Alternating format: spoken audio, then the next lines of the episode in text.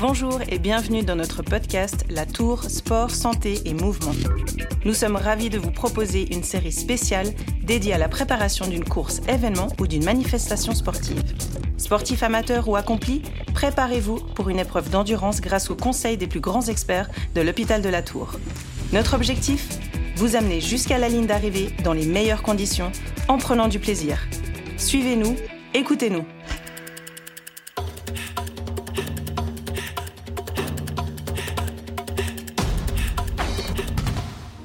Je suis Sarah Chiarello et aujourd'hui, on se demande comment garder la motivation en courant avec le docteur Olivier Schmitt, psychologue du sport et de la performance à l'hôpital de la Tour. Olivier Schmitt, dans cette série, on parle tout particulièrement de course à pied. L'aspect qui nous intéresse aujourd'hui est essentiel pour toute activité sportive, encore plus lors d'épreuves d'endurance, c'est la motivation.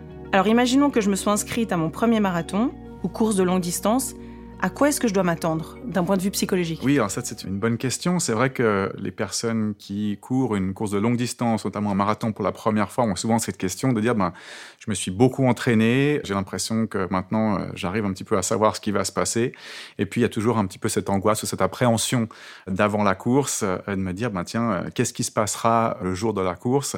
Et là, moi, ce que je recommande toujours finalement, c'est de s'attendre à l'inattendu. Il y aura des choses qu'on peut anticiper et beaucoup d'autres qu'on ne pourra pas anticiper, des éléments à la fois extérieurs qui peuvent être en lien avec la météo, une journée très très chaude alors qu'on n'anticipait pas ça, ou une journée pluvieuse, une journée froide, où on devra justement essayer de, de lutter pour ne pas trop se refroidir pendant la course, ou bien tout d'un coup des facteurs de stress qui peuvent arriver, qui vont certainement arriver d'ailleurs.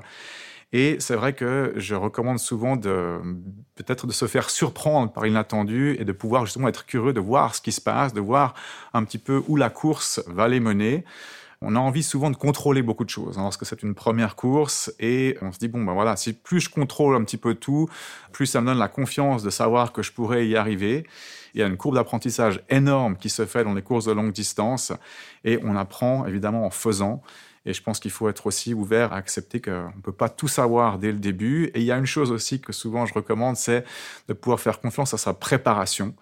En général, ce que je remarque, c'est que la préparation physique a été euh, largement faite, parfois même trop faite. Et il y a toujours une partie où on se dit, bon, ben, c'est plus dans la tête que dans le corps. Hein. La, la, partie physique, elle se fait avant, en préparation. Et après, on peut débattre, est-ce que c'est 80% mental, 70%, c'est pas tellement la question de pouvoir identifier ça, mais en tout cas, c'est une majeure partie mentale pendant la course.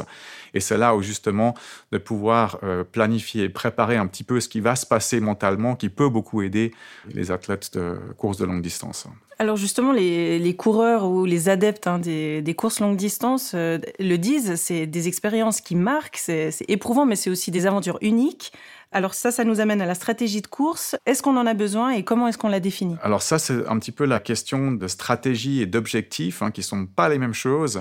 Là, ça dépend aussi beaucoup de la personnalité individuelle des athlètes parce que euh, souvent, c'est compliqué de savoir à quoi s'attendre. Si c'est une première course, là, je pense que l'objectif euh, n'est pas forcément euh, facile à avoir parce qu'on a tendance à pas accepter de le réévaluer en cours de parcours. Par contre, pour des coureurs qui sont peut-être déjà plus expérimentés et puis qui ont une recherche vraiment de performance, là, l'objectif devient très important. Pour les, coureurs qui sont récurrents, ils, connaissent bien comment ça fonctionne, de faire attention de parler trop vite au début la comparaison aux autres, en général, elle n'aide pas du tout. Certains aiment avoir une montre avec des pulsations et puis de, on va dire, de courir aux pulsations pendant les, la première partie de la course. Puis ensuite, bon, bah, on fait ce qu'on peut. Ça, pour certains, ça fonctionne bien. Mais de pouvoir avoir des repères, je pense que ça, c'est très important. Et de savoir aussi qu'on aura tendance à vouloir aller un petit peu plus vite que ce qu'on a prévu et que les pulses vont aller de toute façon un peu plus haut parce que le stress va faire que le, le cœur bat un peu plus vite. Et puis, il faut aussi anticiper et prévoir qu'on va certainement aller dans le dur et que si on ne va pas dans le dur, en fait, c'est qu'on ne pousse pas forcément assez. Euh, donc là, ça veut aussi dire pour les, athlètes qui sont en recherche de performance, de se méfier justement de, cette sensation de dire ça va, je suis serein, je suis confiant, tout va bien, parce que ça va dégringoler tôt ou tard. Et donc de pouvoir inclure ça dans la, stratégie de, course, c'est vraiment important.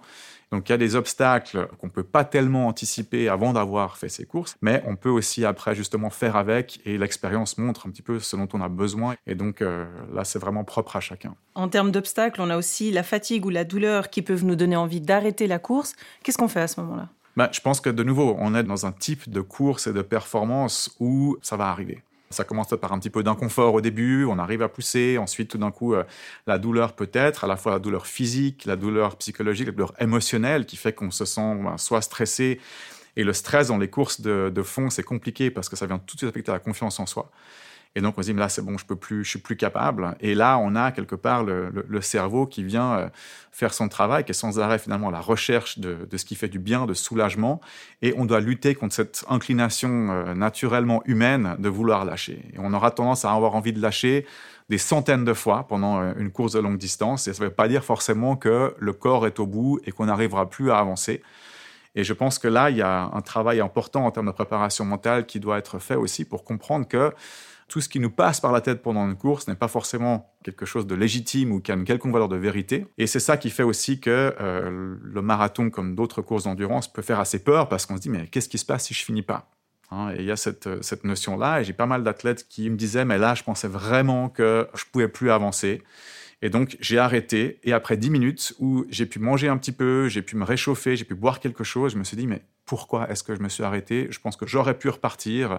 Et il y a beaucoup de regrets après, justement, qui vient ternir et qui vient laisser un goût très amer, bien plus que le fait de vouloir affronter justement l'inconfort et la douleur. Donc l'idée, c'est de pouvoir mettre toutes les stratégies qu'on peut pour justement aider à tenir la distance. C'est un vrai ascenseur émotionnel hein, de, Complètement. ce, qu'on vit dans, ces épreuves. Il y a donc cette notion d'échec. Que faire justement si en pleine course, je me rends compte que je n'arriverai pas à réaliser mon objectif? Alors ça, c'est plutôt valable pour les, les, personnes qui sont en quête de performance, même si déjà de terminer une course de longue distance, c'est une performance en soi. Ça arrive souvent que l'objectif, qui ait pu être tout à fait réaliste à l'entraînement, qui ait pu être très bien travaillé, et euh, souvent, ce qui passe, c'est que ça donne encore plus l'envie de lâcher. Hein. Si j'ai pas réussi après 10, 15, 30 kills à me dire, ben voilà, c'est bon, je suis toujours dans mes temps, il y a l'envie justement de dire, bon, de toute façon, à quoi bon euh, J'ai pas réussi. Et c'est pour ça, je pense que c'est important de comprendre que euh, il faut toujours pouvoir avoir un plan B et même un plan C euh, de sorte à ce que euh, on ait des, stratégies de pouvoir rebondir parce que on sait que même si on a envie de jeter l'éponge, on préfère finir la course même avec un temps qui n'a pas forcément été celui qu'on avait projeté que d'arrêter parce que justement on était euh, dégoûté par le fait qu'on n'a pas réussi à pouvoir tenir ce temps-là. Et donc là, on parle vraiment du, regret qui peut être un moteur très très important aussi pendant la course. Ben, il faut que je continue, il faut que je pousse parce que j'ai pas envie d'avoir vraiment ce, goût amer qui reste, me dire, mais qui reste des jours, hein, parfois des semaines, de dire, mais en fait, en fait, j'ai lâché. J'aurais pu quand même essayer de faire quelque chose et euh, je me suis laissé tomber. Est-ce que le corps ou le cerveau a une mémoire par rapport à ça? Quand on vit un échec pendant une course, on s'arrête. Vu qu'on parle de motivation, est-ce qu'on va avoir plus de mal après à fixer un, un nouvel objectif, s'inscrire à une nouvelle course?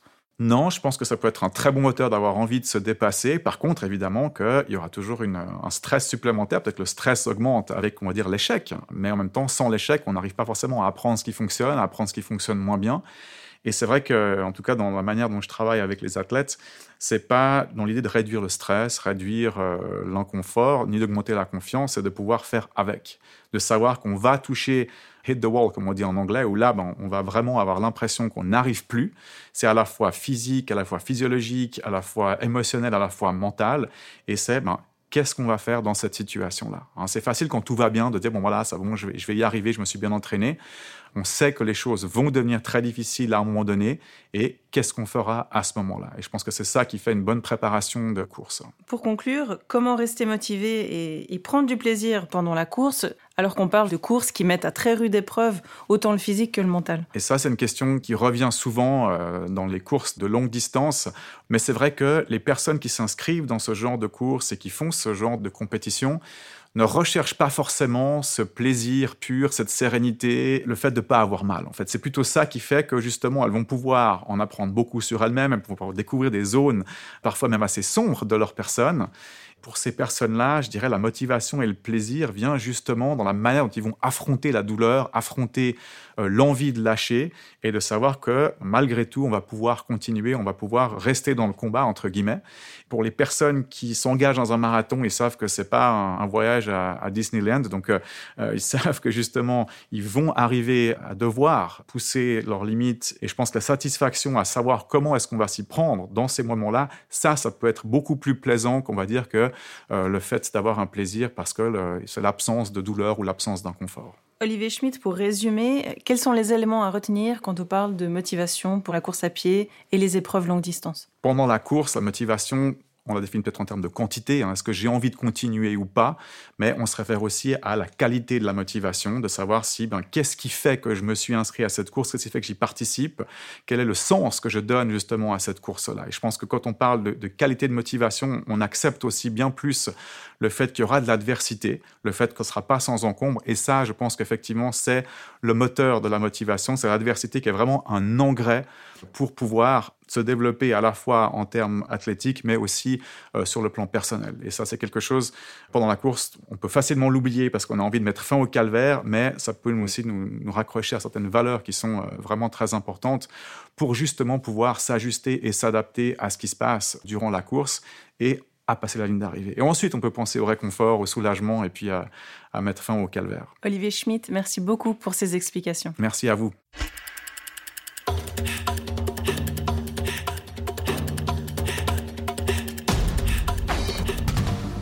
Si ce podcast vous a plu, abonnez-vous à la Tour Sport, Santé et Mouvement, disponible sur Spotify, Google et Apple Podcasts.